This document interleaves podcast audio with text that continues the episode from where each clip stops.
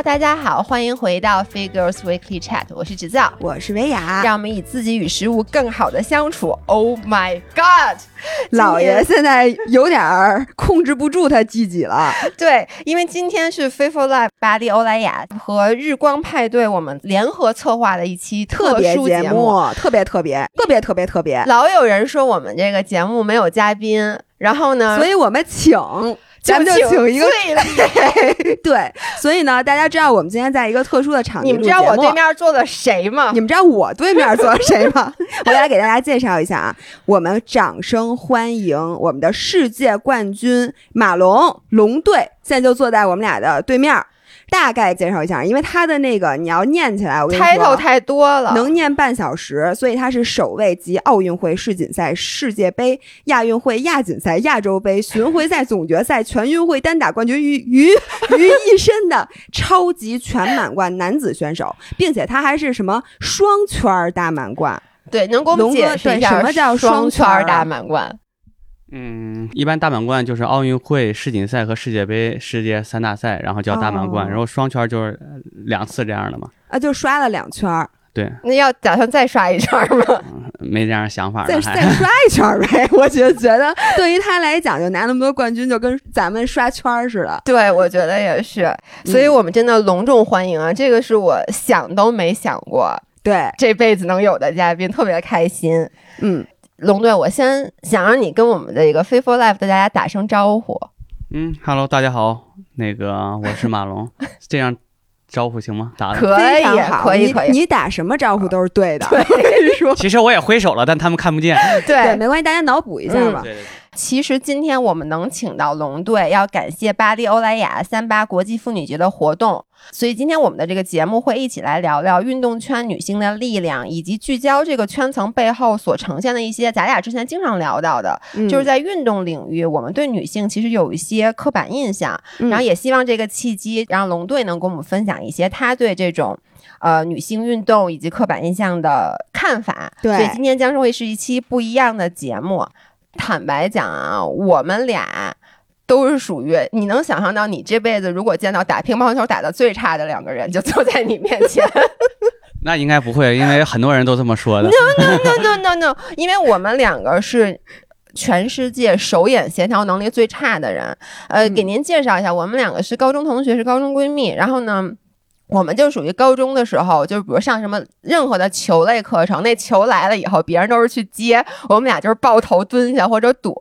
所以就是我觉得像篮球那么大的球，我都接不着，我就无法想象乒乓球这么小怎么。那你们玩那个什么丢沙包那种挺厉害啊。丢沙包就永远丢不着呀！哦，你说被丢被躲的不不，我包着头还是被逮着了。只会闭眼，不会躲。我只就是一闭眼，然后直接砸脑门上那种。所以我们俩都觉得，就是能把乒乓球打成那样，嗯，真的对我们俩来讲是不可想象的。对，所以我其实特别想让您给我们介绍一下，就是乒乓球到底你觉得它是一个什么样的运动？就是它是一个技巧性非常强的运动，对吗？对，我觉得它技巧性非常强嘛，因为一般单打时候对打的时候就相互限制，所以说它对于这些技术这些要求还是挺多，剩下也有这种身体素质这种要求，还有一些技战术这些要求，我觉得是相对一个比较综合的这样一个运动吧。你觉得你是一个从小就是属于这方面有天赋的人吗？因为你是五岁开始打乒乓球的，对对对。那个时候你能接着那球吗？那球过来了以后，我也想知道，你第一次打乒乓球时接着了吗？刚开始，因为你初级的时候，教练给的球也会很慢，然后一开始也都是练这些动作，这些先把基础打好吧。但一上来肯定不会那么快的球。我觉得一般小孩对于球都。都挺喜欢的，所以都喜欢去玩吧。你捡球其实也挺开心的。就他一开始打球，他就很开心，他能找那个乐趣。所以就是人还是分两类，就是有天赋的和没有天赋的。咱们俩就属于那个没天赋的。对，你是怎么就开始想打乒乓球了呢？我觉得乒乓球在中国还是比较热的一个。是你自己举手说我要打乒乓球？没有没有，那肯定五岁的时候你没有这些印象，可能还是父母对于这方面，首先他觉得男孩嘛学个体育挺好的，而且。体育在东北来说，应该还是属于挺广泛的一项运动，每个人可能都会喜欢点体育，所以又觉得乒乓球国球也觉得安全一点吧，所以说，哎，还真是，所以就这些综合考虑，就先去玩儿，可能父母也喜欢看乒乓球，所以就觉得哎，先玩玩。你爸妈打吗？不打，可能我打以后他们就不打了。因为他们觉得你太厉害了，是吧？就是打不我没见过他们打打不过我五岁的儿子。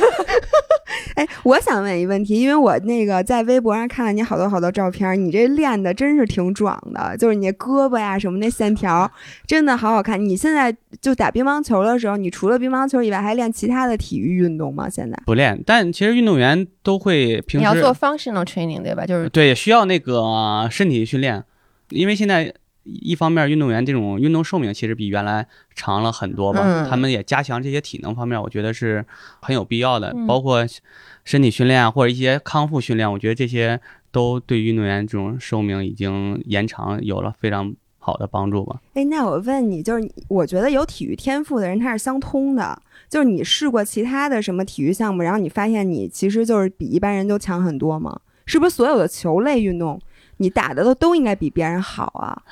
这个别人是谁呀？哦，不不不，不能跟你说那个专业的人比、对，啊。我觉得啊，对，那我觉得运动有点相通，可能理解起来，我觉得有些东西可能理解的相对容易一点点嘛。所以你应该打，比如网球、什么羽毛球什么的，是不是就应该上来就不用学，就就马上就可以打很好？应该不会，但其实如果打起来，我觉得上手应该还对，容易一点儿。我觉得比如乒乓球可能就是一个灵敏度、反应度，然后手脚协调能力、手眼协调能力，然后基本上可能那种挥拍子的球都带带拍子的球，对，是不是可能都差不多？哎，所以你有没有想过，就是如果哪天你退役了之后，就是比如说或者退休了，就岁数大了以后，你会尝试点什么运动？你给自己想好了吗？其实我平时除了打球以外，我就是其他体育项目我都挺喜欢看啊，然后包括有的时候也会什么足球、篮球这么也玩啊，台球什么的。哦，所以它这其实路很宽，因为球类运动是一大类，对，所以他以后其实慢慢在探索，没准就发现自己在那个其他这方面叫什么？对，没准你会发现，就事业上的第二春，可能将来不打乒乓球，又打了一个玩儿，我觉得其实还是会选择其他项目玩儿的。OK，那我们聊了这么多啊，说了一些就是话家常啊，说了一些你平时做的这些运动什么的。然后我在之前来的时候看了好多你的采访，我其实一直都有一个问题，因为我练柔术。就是那个巴巴西巴西柔术，那个太帅了。对，但我就是很菜的那种啊，我是年纪很大了才开始玩，它就是一个业余爱好。然后呢，因为姥姥她是练铁三，我是练铁人三项的，但是我练的也不好啊。而且我们俩都其实比你年纪还大，我们俩都三十六了，就是我们都是在三十四岁才开始真正的去做我刚才说的这些运动的。我的感觉就是，比如说柔术，它跟乒乓球很像，它是一个竞技型的运动，就是对抗性的就是有输赢的，对，你输我赢的那种。对，而且不光是有输赢，就是比如说，我觉得像跑步这种运动哈，我准备好了，我就跑就完了。但是像这种对抗性的运动，就是你不知道对手当天的状态是什么样的。对对对，他可能跟另外一个人玩儿，就是两个人互玩儿，可能像游泳啊、嗯田径，他可能就跟自己有的对时候可能自己自己跟自己这种较量更多一点儿吧。所以我就想知道你是怎么对抗这种心理压力，因为我从开始学柔术到现在，然后我现在是蓝带，我只参加过一次比赛，我就哎，对，你可以跟龙队分享一下你的比赛那怂样儿，你让他听听。我在报比赛之后就开始失眠，然后比赛前一周我就开始完全睡不着觉，然后每天都拉稀，然后等到比赛 就已经虚脱了，比赛当天我真的是已经虚脱了，然后还没上赛场的时候，我看到了我的对手一个个的坐在那儿，气宇轩昂。就是你知道他们对手就觉得哇塞，他们都状态好好，一个在那拉伸这样那样，然后我就当时紧张到我要吐了。然后还没上赛场的时候，我已经眼眶里噙着泪了。自己给自己感动了，哇塞，给自己吓吓我哭了。真的吓哭了。然后就整个那个比赛，因为那个比赛是五分钟，我一点儿印象都没有，我的脑子是一片空白的。然后包括从我踏上垫子的那一刻，到后来我看视频，我整个的动作全部是僵的。然后包括我的教练在旁边给我喊边角，就让我做动作，我都压根儿都听不见。那你平时训练的时候也有这种比赛吗？也有训练就不怕，就是一比赛就怕，所以我就特别想知道你在尤其是参加那种大型的比赛，那个边儿上那么多观众在给你欢呼，然后你的这个压力你怎么处理啊？你是一个什么心或者？你能不能给姥爷点建议？因为他那个就比过那一次，然后再也不比对我再也不比赛了。有可能你再多比几次，可能也就适应这种氛围了。那你第一次比赛紧张吗？肯定紧张，现在打比赛也紧张，你打一百次也紧张。但是我觉得就是比赛紧张是分，如果你一点都不紧张也不行，对吧？因为紧张其实是能提高你的紧张和兴奋度。兴奋，对对对对，但是你需要那个合适的紧张度。我自从参加完那次比赛以后，我的自我感觉就人分几种，有的人他就很适合比赛，他面临这种高压的情况下，能够激发更好的他。然后呢，并且他能够还在那种高压的情况下沉着的应对这种乱七八糟的。我觉得这种东西有天生也后天也可以练，就是吧对对对。你觉得你是哪种啊？我感觉我是后天练的，因为我是属于那种敏感类型的，就是一有事儿以后，就是就像你，比如说啊，提前一星期睡不着觉什么，我也属于这样。但你通过一些练习以后，或者是成功过一些比赛以后，你其实适应了，你知道自己我就是这样。你有的时候平时老不紧张，突然紧张，你害怕，但你。嗯比赛多了时候，你就知道啊，我就是这样，我就是容易紧张。但你你不去想我紧张，我可能把注意力想在哎，我上场我该用什么技战术啊，或者是调整自己啊、就不害怕紧张了。我觉得就好一点。哎，因为就像是我说的，它是一个对抗性的训练，有时候对手就是发挥的特别特别好，就会把你的气势压下来，然后有时候你又反败为胜，就这种你是怎么去调整状态的？我真的就我觉得首先这个东西肯定你得了解对手吧。对，你知道他发挥的好是一方面，是今天状态好，还是说你给他创造了很多机会，他发挥的好？哎，我觉得这个说的对。你在过程中还能想这么多吗？会啊，肯定会想。如果他哎，他今天是啊抽风了那种发挥的特别好，嗯那你可以去通过一些技战术，把他这一段的这种，比如说强势的期给他嗯扛过去，哎，那就慢慢慢慢，因为我不知道你们那个项目，我们那比如有比分焦灼的时候，嗯可能他。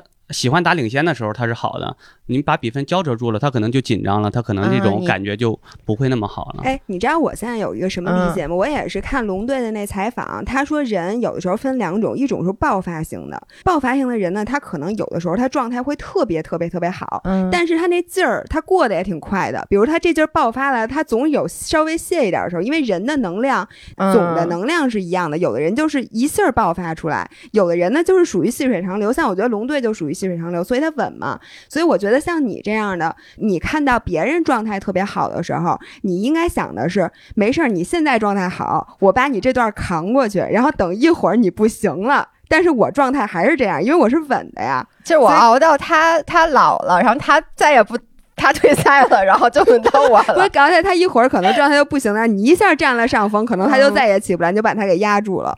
我觉得这个状态有的时候你可能状态好，就是他表现的好，嗯就我不知道你说那状态就是比赛前是吗？还是说你上场比赛的时候你感觉他状态好？我我觉得是这样，因为我本身，而且我知道我们的很多粉丝也是，就是我们是很害怕对抗性的运动，运动，就是我们有喜欢这个运动，这个运动有它的魅力，但是一到比赛，我觉得就是比赛你承受的压力是。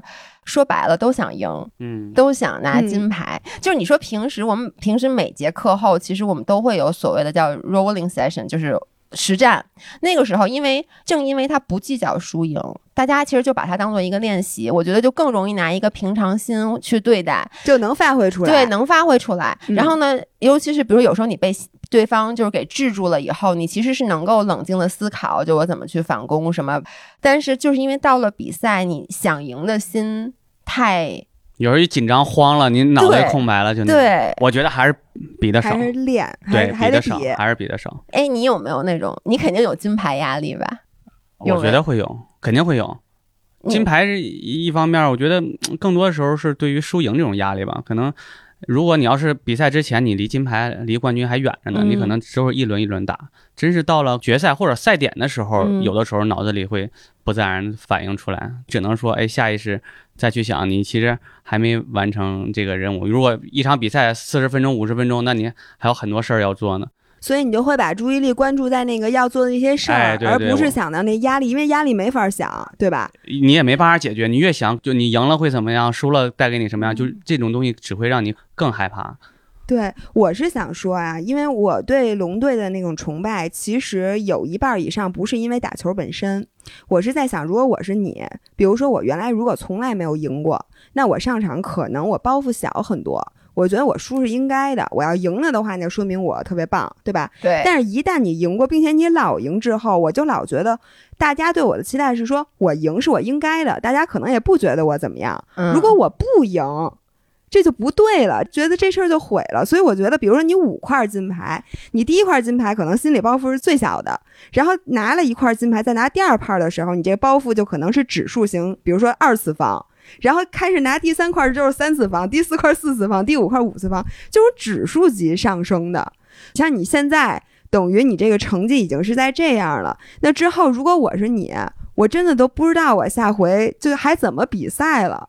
对，我觉得这个运动员嘛，特别是乒乓球运动员，在中国整个乒乓队，我觉得都有这样的一个压力。而且我能说，我觉得这不公平，是不公，我也觉得不公平。对，exactly，就大家对你这种期待越来越多，觉得你老赢你就。应该赢，对，所以这个现在这种大家都觉得哦，好像乒乓球队这个心理抗压能力都挺强，我也觉得是这样的。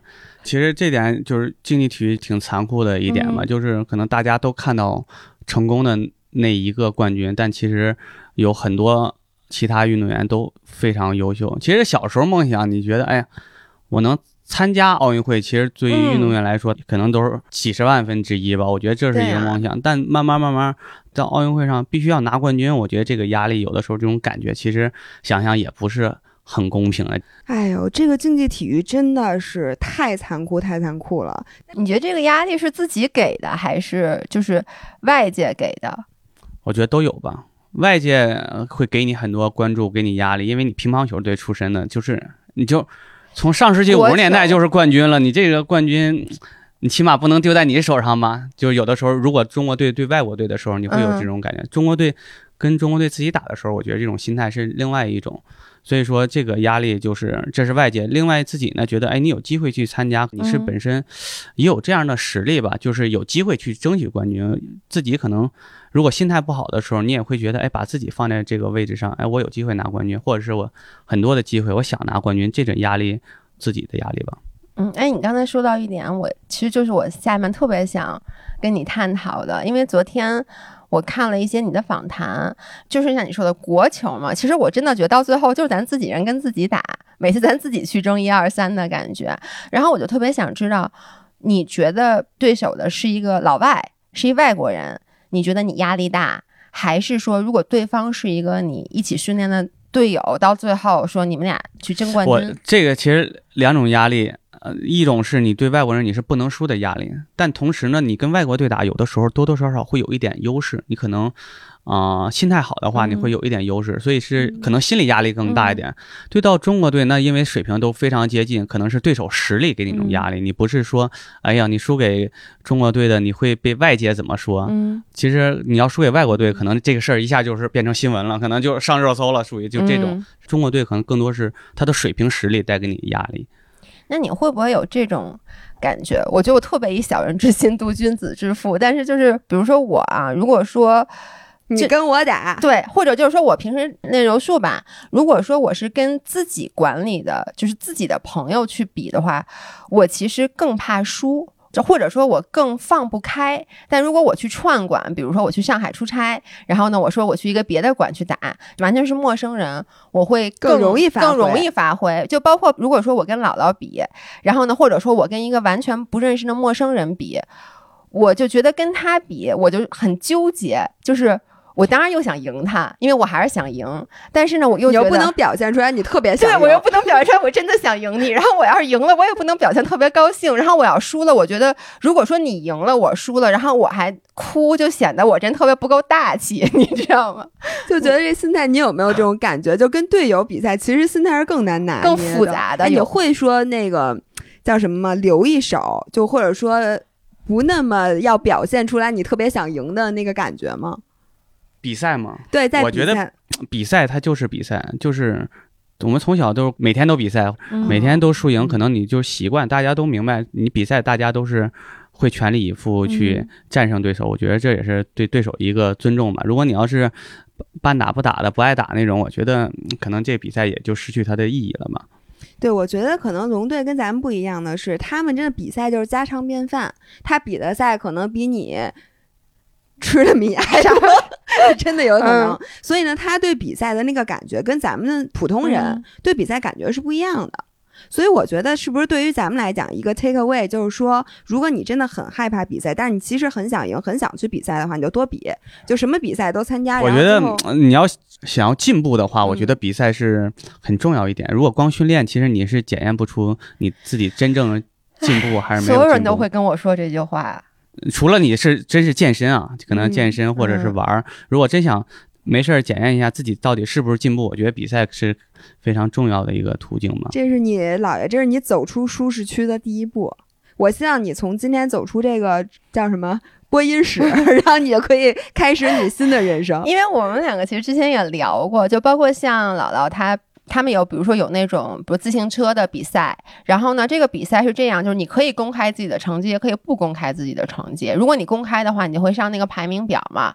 然后他每次就是他不公开自己的成绩，但他会拿着自己成绩去那排名表 去比。我不敢，而且我不敢说对，我我可能主要还是心里怕输啊，或者是这方面可能怕表现不好啊，就是这样。对，就是我想比，但是我又不敢说我比，所以呢，我就不参与那个排名，但是我会拿我自己的成绩跟那个人家那排名的那个比，然后看看，哎，其实我第几。其实就有的时候怕自己失望，给自己定的要求太高，可能。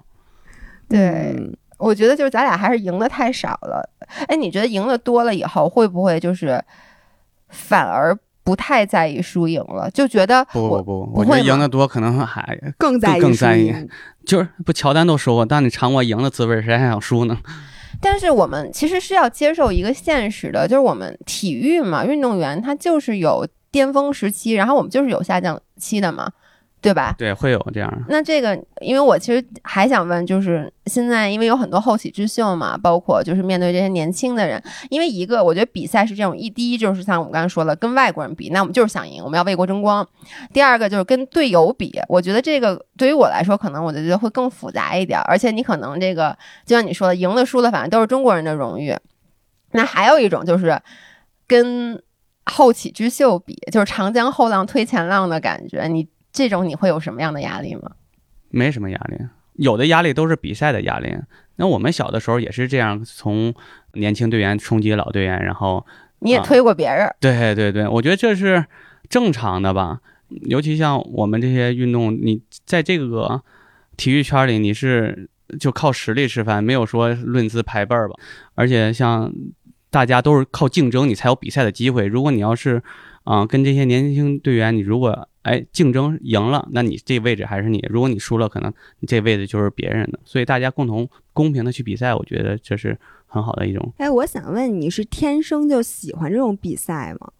其实也不是比，赛吗？其实哎，我也不算那种喜欢那种感觉吧。是吗？就比如说啊，呃，你跟家里人，比如你们去游泳，你会说，哎，咱俩比个赛吗？比谁先到那头儿，或者说在马路我不上说，是这样的，那你会暗暗偷偷的使劲儿 偷偷就说咱俩不比啊，不比啊，对对对然后跑特快那种。有可能会暗暗偷偷对。我，我觉得我是暗暗的那种。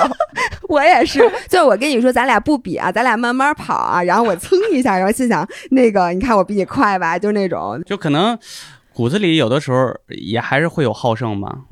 我觉得好胜心都有，但是有的人就特别喜欢那个竞争的感觉。啊呃，，你是属于喜我感觉我除了在乒乓球上，其他方面上、生活上我还好。乒乓球可能是现在是我的呃事业，或者是嗯自己最热爱的东西，我觉得就不允许自己随便放松去对待，无论是训练还是比赛吧。是不是有一种运动员他是特别喜欢比赛的？就他不仅比如说他乒乓球，他当然要比赛了，他在日常上干什么都想干什么都跟别人比一一下。我觉得运动员是不是天天都把注意力百分之九十都放在那个专业运动员放在乒乓球事业上，其他方面我觉得他就不想比了。哦，哎，你是比赛的时候成绩好，还是你训练的时候？不是成绩吧？比赛的时候发挥好，还是在日常训练的时候你的发挥会更好？我觉得这东西有的时候挺难说的。当你没拿到成绩之前的时候，可能大家都觉得，哎呀，你训练厉害，嗯你比赛可能嗯不行。你拿了成绩以后，可能你这种心态就反过来了，你就觉得，哎，比赛也还行。嗯因为我的感觉就是比为什么还要去比赛，是因为你其实，在日常训练中，你说我想证明我的技术水平，其实日常训练就可以证明出来。但是你真正想证明一个人综合实力，就是他的抗压能力、他的应变能力等等等等，就还是不到比赛那节骨眼儿上，你其实看不太出来。嗯，那我觉得咱们也聊聊，因为毕竟是为了这个三八妇女节嗯做的这个特别的策划，然后咱们聊一些跟女性相关的话题。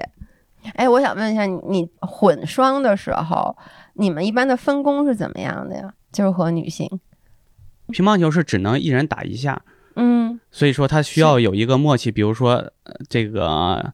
当然，男的负责这种进攻的欲望应该有更强一点，女孩可能相对控制会更多一点儿吧。就是两个人配合要求会更多一点，因为一人一一板，所以说他这种更多对于女孩儿啊落点上的要求可能会多一点，精细上啊这些东西可能要求会更多一点。嗯，哎，那就是因为我觉得乒乓球，像你说，可能跟别的运动还不太一样，感觉上乒乓咱们男女都很厉害。那在平常日常训练上面，就是男生和女生的训练有区别吗？嗯，现在其实区别不大了，因为奥运会有了混双以后，现在的训练基本都是男女在一起练，就包括我们出去封闭训练，就其实计划上就差不太多了啊、女孩儿，我觉得她们训练时间可能比男孩儿更长。我我觉得也是。我我对我觉得他可能跟这个性别上可能有问题，女孩儿这种韧性啊或者耐力力可能更好，更好一点她们练的时间更长。男孩儿呢，可能就这种短时间这种爆发力更强一点，所以说练的这种质量、精力要求更多一点吧。其实练的计划都是一样，包括有的时候也也会一些男队员去跟女孩儿一起练，这样，我看好多女性运动员的陪练其实都是男生。对，因为嗯男孩儿的这个质量会更高更，质量会更高一点，所以对于他们一般训练的时候，其实啊、呃要高于实战嘛，高于比赛的时候，所以说当训练的质量更高，你比赛遇到高质量，你可能就不害怕外国队的这样的一个质量。嗯，我想问，就是女运动员有没有一些共性？比如说他们在比赛当中，或者说你们在配合的时候，女运动员的主要的优势有没有？因为我原来就觉得女生首先是耐力，她会更强。嗯其次是有的时候，其实真正到很受挫折的时候，往往是那个女生能她的心态更快的去恢复过来。对于我来讲，我就是这样一个人，就是大家都非常激动的时候，可能我没有那么激动，但是真的到有的时候遭遇到非常巨大挫折，大家都跟双打的茄子的时候，我反而是那个一直在想办法的那个人。所以我想问，就是在你们比如说队伍里面，有没有女运动员在心态上面，她们有没有什么特点，或者有没有什么优势？我觉得这每个人都不一样嘛，就还是个体哦对个体不一样。嗯其实有的人心态好点儿，或者缓得快点儿，有的责任心重点儿，可能压力大一点儿，就这种可能男的女的都有这样的，呃都有这样的人，没有特例吧。嗯，嗯，对，但是我我还是想问，就是你觉得那个女女性运动员会不会就是有更大的压力啊？我我总是觉得女生还是会有更大的压力的。比如我会觉得，如果我是女女性运动员的话，我的是不是运动生涯会更短一点？因为毕竟女生生孩子嘛，如果我生完孩子之后，我恢复就需要很长时间，而且就是我之前也需要有一年可能就没法训练，所以就是是不是就是我们的运动生涯会更短一些，所以我们的压力就更强，因为我们要在更要在年轻的时候赶紧把这个成绩给拿下来。嗯，我觉得这种首先你赛场上这种压力，我觉得大家都是相同的，可能因为运动员嘛，可能在场上都想赢。嗯当然，其他方面有的时候多少会有一点吧，但大家其实现在也看到有很多这种其他领域的这些运动员，比如像吴京玉呀、像刘虹啊，这田径的，嗯他们都是到了这种三十来岁的时候，或者快三十的时候，嗯。他们拿了很多成绩，但他们也会有结婚啊、生小孩，但他们可能通过一年两年恢复，又回到他热爱这种赛场嘛，都还是非常厉害。包括像这次奥运会这个巩立姣，她这种三十三岁，对，她之前奥运会拿过一次第四，一次第三，一次第二，那当然她还是有这样的一个梦想嘛。所以这个年龄方面，我觉得现在对于很多女性，我觉得已经这份压力，我觉得她们已经给抛弃掉了。所以我觉得女运动员是更了不起的，因为她不仅在赛场上拿了冠军，人家可能还生了孩子。对吧？可能有的时候有家庭了以后，也是一个动力吧。一方面，嗯她觉得，哎，我心态好，可能有更多的人支持她，有家庭这种支持她。嗯同时呢，可能也想，哎，我的小孩在看我比赛，我也希望能成为他的榜样。我觉得，如果你要把这些之前大家觉得是不好的一方面，可能对，他既是压力也是动力。对，他可以转化成更积极的东西。嗯，我觉得你从小就是周围的女生，可能大部分都是运动员，对不对？女性就练体育的。但其实对于社会上来讲，我觉得这两年有一个很直观的感受，就是大家对于这种女性的美的定义，其实慢慢在转变。我记得在我小的时候，那时候就。筷子腿，然后就是一定要白瘦美，就是都是那样子的形象。但是我觉得这几年因为体育，可能因为健身也在普及，好像大家越来越能接受说女性有肌肉，不光是说马甲线，因为以前好像说到女性说有肌肉就感觉是马甲线，那马甲线他们不知道其实是饿出来的，是瘦出来的，跟练不练没有关系。然后。像我们两个以前其实也去健身房去撸铁，然后我印象很清楚，就是我们最开始做账号的时候，大概是四四年四年前吧。对，说实话，受到了很多的抨击。就我们刚开始在网上抛内容的时候，就会有一些男性就说你们这个。练那么壮什么的，就是比爷们儿还壮什么的，不好看。对，不好看。然后就说那个背练成那样，就说很恶心。然后呢，包括像很多就是在健美界拿冠军的那些运动员，他们你其实去看他底下那个评论，是很多大男子主义非常不好的评论。嗯。但是现在这几年，我觉得渐渐在好转。就不光是从男性，也越来越多的女性，她们意识到这样是美的，力量是美的，然后她们愿意去参加这种。做运动也好，去健身也好，那你觉得你从小的这个对这个周围的人的这种感觉有什么改变吗？对，我觉得因为从小练体育嘛，身边女这个都是特别厉害的。对，身边这些队友肯定女孩也都非常好。我觉得首先练体育或者运动嘛，他这种心态特别好，非常积极阳光嘛。我觉得他每天练体育的时候，你会有给自己定个目标，你有时候会战胜自己的时候，我觉得这种心态是一种非常积极。的正能量，所以他们一方面他有好的心态，同时更好的这种身材，我觉得也是通过练的。所以说这些东西都能帮助到他吧。嗯，哎，你有没有觉得，就是其实有时候练体育这个东西，它不光是改变你的外在，它是让你越来越少的把注意力集中在外在。就比如我是一个女孩，我可能如果我不练的话，我天天到晚就对着镜子，觉得我哪儿长得好不好，皮肤够不够细什么的。但当你练体育，其实体育真的会拿走你很大一部分的专注力，你会更想去在体育上取得成绩，而你反而越来越少的去关注自己的外在了。我觉得练完体育以后，你这种美可能是从内而外的，就是你从心态上，首先你觉得哎自己健身了也好，或者是。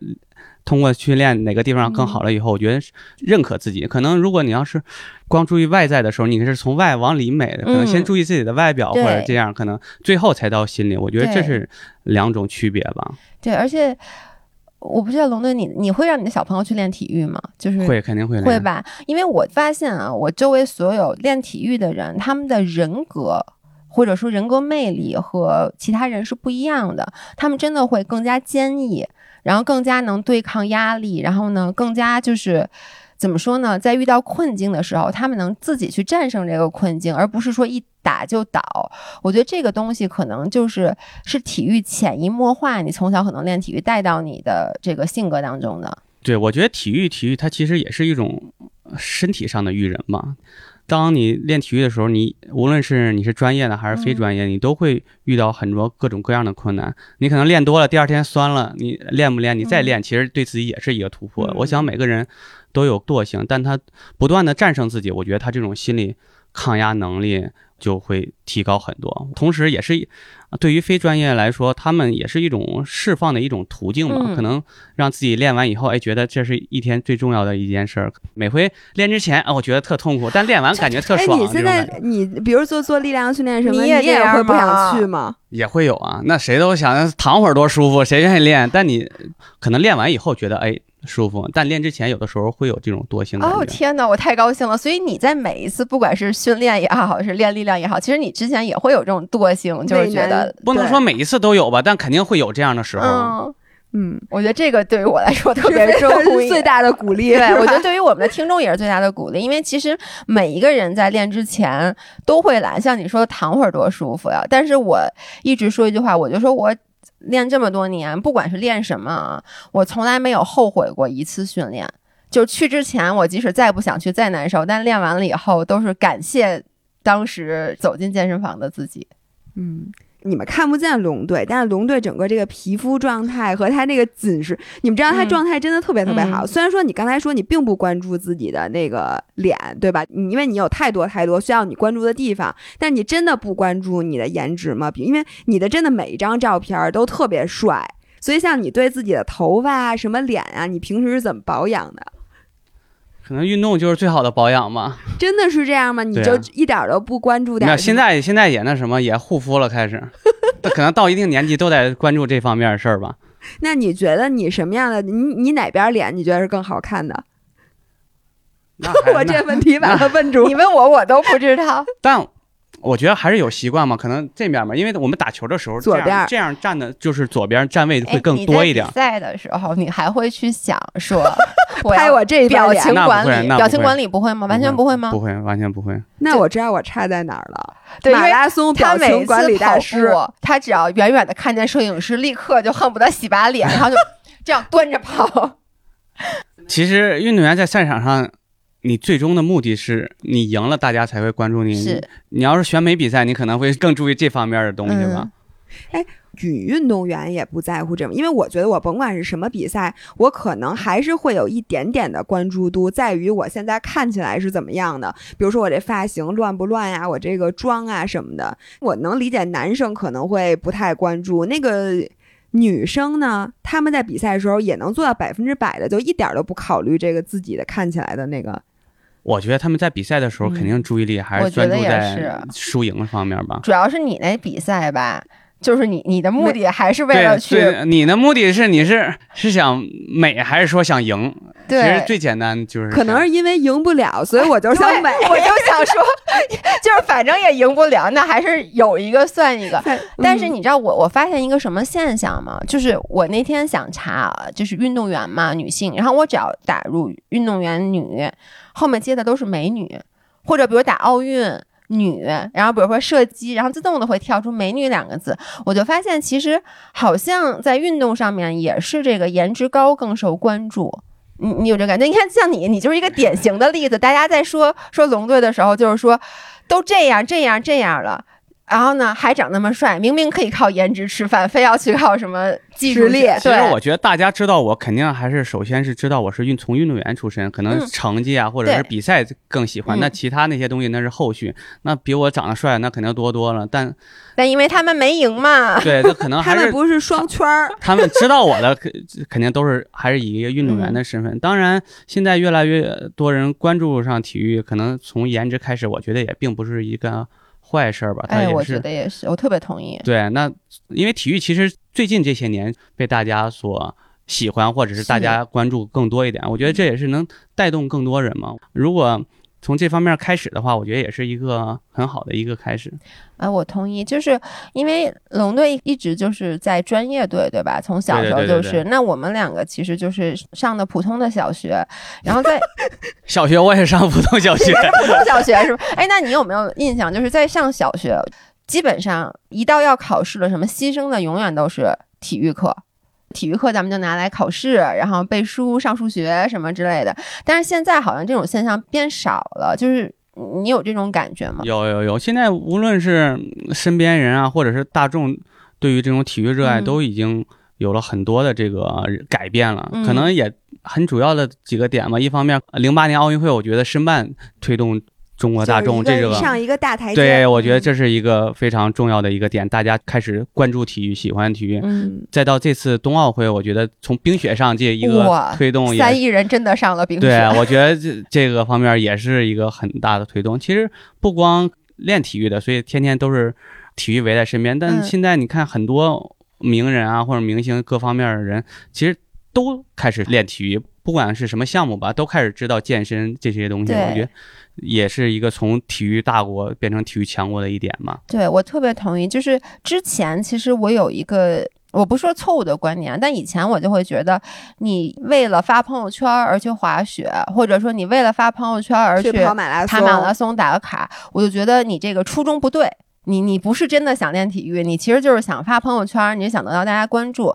但我现在就觉得，其实不管你是因为什么初衷，但是你先开始接触了体育，你先开始做这件事儿，那你最后可能就会说不定它就变成了你一个特别大的爱对，好。总比没有强。对，嗯，我觉得，我觉得这些爱好其实刚开始你可以说是爱好或者是兴趣，但慢慢当你知道它的好了，健身或者体育这些好以后，你其实就成为你生活中的一个习惯了。对你可能三天两头不出汗，你习惯了以后，你感觉好像哪儿别扭，你就希望能够去。我觉得这就是一个好的开始吧我。看你在那个隔离期间，在那个酒店健身房拿弹力带做训练，然后呢，我就是特别想给你分享一个故事，就是一个是我们有一个是咱们的粉丝嘛，在那个酒店房间里就是跑步，就是绕着床我跑好。像看见一个是马拉松、对，那个跑马拉松的大爷，对对，那是大爷。但是我们的粉丝也有隔离，绕着那个床床跑马拉跑马拉松松。然后我们俩一个特别好的朋友，他从香港回来，就两次隔离，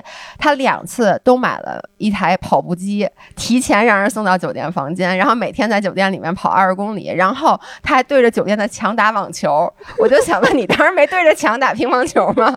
那没有，也给我们配备也有哑铃，然后自行车。啊，有自行车。对对对对哦对对那挺好的。所以就是在隔离期间，还是坚持运动，而不是为了运动而运动，对就是不舒服。其实现在就不动了我觉得就是一个习惯，或者是因为你接下来你又不是说你隔离完就不打球了，你还是一也是一种保持吧。我觉得保持这种身体状态吧。哎，咱们练体育的都懂。行，我觉得今天的时间也差不多了。对，然后呢，今天就是聊了这么多，我们最后有一个问题，就是你做体育这么多年，专业训练这么多年，有没有哪一个时刻是让你觉得你本来已经快要放弃了，或者说就面临很大压力，但是呢，因为某一个事儿或一个想法，让你变得更加坚定？有这么一个时刻吗？嗯，我觉得你要说这种消极的时候，比如说，嗯哎呀，这确实感觉很累的，或者嗯很很难的时候，嗯会有这样想法。但其实过第二天的时候，你又觉得，哎，又拿起球拍又站起来的时候，你觉得，哎，这个东西好像还是属于我的。我觉得这种想法也就取消了吧。所以并没有说特意一个点，或者也没有勇气去说，哎，我现在就不打了。遇到困难的时候，我觉得还是喜欢这件事，还是想再去干一干嘛。所以我觉得并没有一个特别的点，说因为一件事儿就让自己的思想去有很大的转变。我还是觉得自己能够在这条路上，喜欢路上，从爱好变成最终的事业，我觉得这是一个非常难得的事儿，也非常幸运的事儿，所以就想一直这样干嘛。所以你就是因为你说过一句话，我觉得说特好，只要心怀热爱，就是当打之年。哎，我觉得说的特别好。然后我们俩其实之前也讨论过一个问题，就是不管是专业运动员也好啊，包括我们两个有时候你练体育的人，或者是只是体育爱好者，你有时候会跟自己较劲。对对对，就是比如说，你其实已经受伤了，你这时候应该好好休息，但你又觉得不行，我不能休息，然后我就要继续去练。我们俩都有过这种，他之前就是明明已经。呃，足底跟腱炎嗯还是足底筋膜炎，然后还继续跑步，一直跑到根本就连路都走不了。包括我有一次发烧都三十八度多了，还去健身房撸铁，最后就烧到四十度。就是你已经达到这种巅峰状态，就是你什么时候应该推自己一把，什么时候应该放自己一马？你一般是怎么去去平衡的呢？对于我来说，可能是心理压力吧，可能觉得哎，最近嗯这一段感觉可能面对大赛了，我心里嗯觉得会有一些压力啊、紧张这些东西会很多的时候。最近呢，比如吃饭也吃不进去啊，嗯睡觉睡不好，然后没什么心思。我觉得知道这个时候自己就会刻意去调吧，包括无论是。跟教练、跟队友，包括跟家人，有的时候会去把自己一一些心态说出来，是一种减压的方式。有的时候觉得这一段哎挺好的时候，可能需要压一压的时候，无论是教练员还是自己给自己一份压力，你现在可能不单单是代表着自己，你可能代表着整个球队啊。你其实这么一想的时候，你这种压力就会来了，因为我们从小可能天天面对这些压力，你会把自己调到一个相对一个合适的地方，或者教练也会去有的时候看你最近的状态，去给你一个一份这种你能待的这一份压力。嗯，所以你会放自己一马，还是会放自己一马的，有时候对吗？那我觉得有的时候这种压力太大，影响到我比赛的发挥的时候，我会去不能说放自己一马，去给自己减压吧。嗯。嗯，我其实发现我周围很多女生啊，她们就是在日常生活中会受到很多外界的质疑。一个是我刚才说的，我们两个在刚开始做力量训练的时候，就会受到很多质疑，说女生为什么要把自己练那么壮，为什么要那么多肌肉？那还有像我周围有一些朋友，他们可能已经成家了，然后也有了孩子，然后但他们这几年其实发展了一些自己的爱好，比如说去健身，然后有的女孩喜欢滑雪，但是呢，他们其实也。受到了一些来自社会或者甚至是家庭的这种影响，或者就会责问，就是说你们其实都已经成家了，你们难道不应该把更多的时间和精力拿出来去照顾孩子、照顾家庭？为什么还一天到晚就出去玩儿？就是我觉得你肯定在职业生涯中也遭受到很多这种质疑的声音。那你是从哪一刻，或者说你是怎样，就是发现自己是有这个坚定的声音呢？嗯，对，其实。我想，运动员可能都会遇到过这样的瓶颈期或被质疑的时候，这也是，啊，就像你刚才说的，喜欢我那句话一样，其实自己原来或者自己的性格是容易看到别人身上这种优点的，所以你老感觉自己不行，就是相对比较消极。但慢慢，当时就有有个朋友就送我那句话：不要因为别人的好而忘记自己自己的好。其实慢慢。你学会看到自己的身上优点，你慢慢慢慢人，我觉得也是一个自信的开始吧。其实每个人都应该有一部分自己的生活，而且现在本来也是男女平等嘛。我觉得这样给自己的这样一个非常好的一个规划，无论是健身运动，我觉得是现在对大家来说是一个非常正能量的一件好事儿。我觉得这一点是都能看到我，所以我也希望每个女孩都能找到自己身上的。闪光点，发光点，对，所以其实就是说我值不值得，不是你来定义的，是我来定义的。所以我说我值得，我就是很值得，对吧？所以这个东西就是只要自己坚定就好。对对对。所以那最后就是龙队，因为我们两个的所有听众都是女，别别所有，就是大部分，对对对，也是有一两个男性，一两个是对，但就是绝大部分其实都是女性，而且和我们很像，就是那种热爱运动的女性。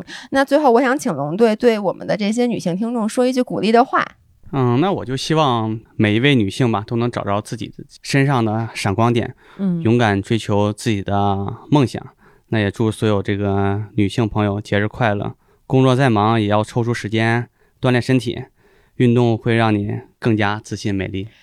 哎，我觉得这话，我真的觉得运动会给每个女生增添不一样的魅力。是的，而且之前我们其实也说过，就是你人在生活中，你找到越多的支点，你就越能自信。然后如果说你一天到晚关注的就只是镜子里的自己，那你可能这个自信就很容易被打击到的。因为不可否认，我们人都会变老。但如果你比如说爱上了运动，然后你在运动中可以通过成绩，通过自己哪怕丁点儿的进步，都能够去找到更多生活中自信的支点。对。对，就像巴黎欧莱雅所倡导的，我说我值得，女性呢是值得被关注和尊重的，所以我们也坚信美丽无疆界，更不能以性别为界。OK，所以那今天我们的节目就到此结束，再次谢谢龙队，谢谢龙队。那我们有机会的话，下次再见。好，可以签名了，龙队，我们准备了一兜子的乒乓球、乒乓球拍。好，那今天节目就到这里，好，拜拜，拜拜。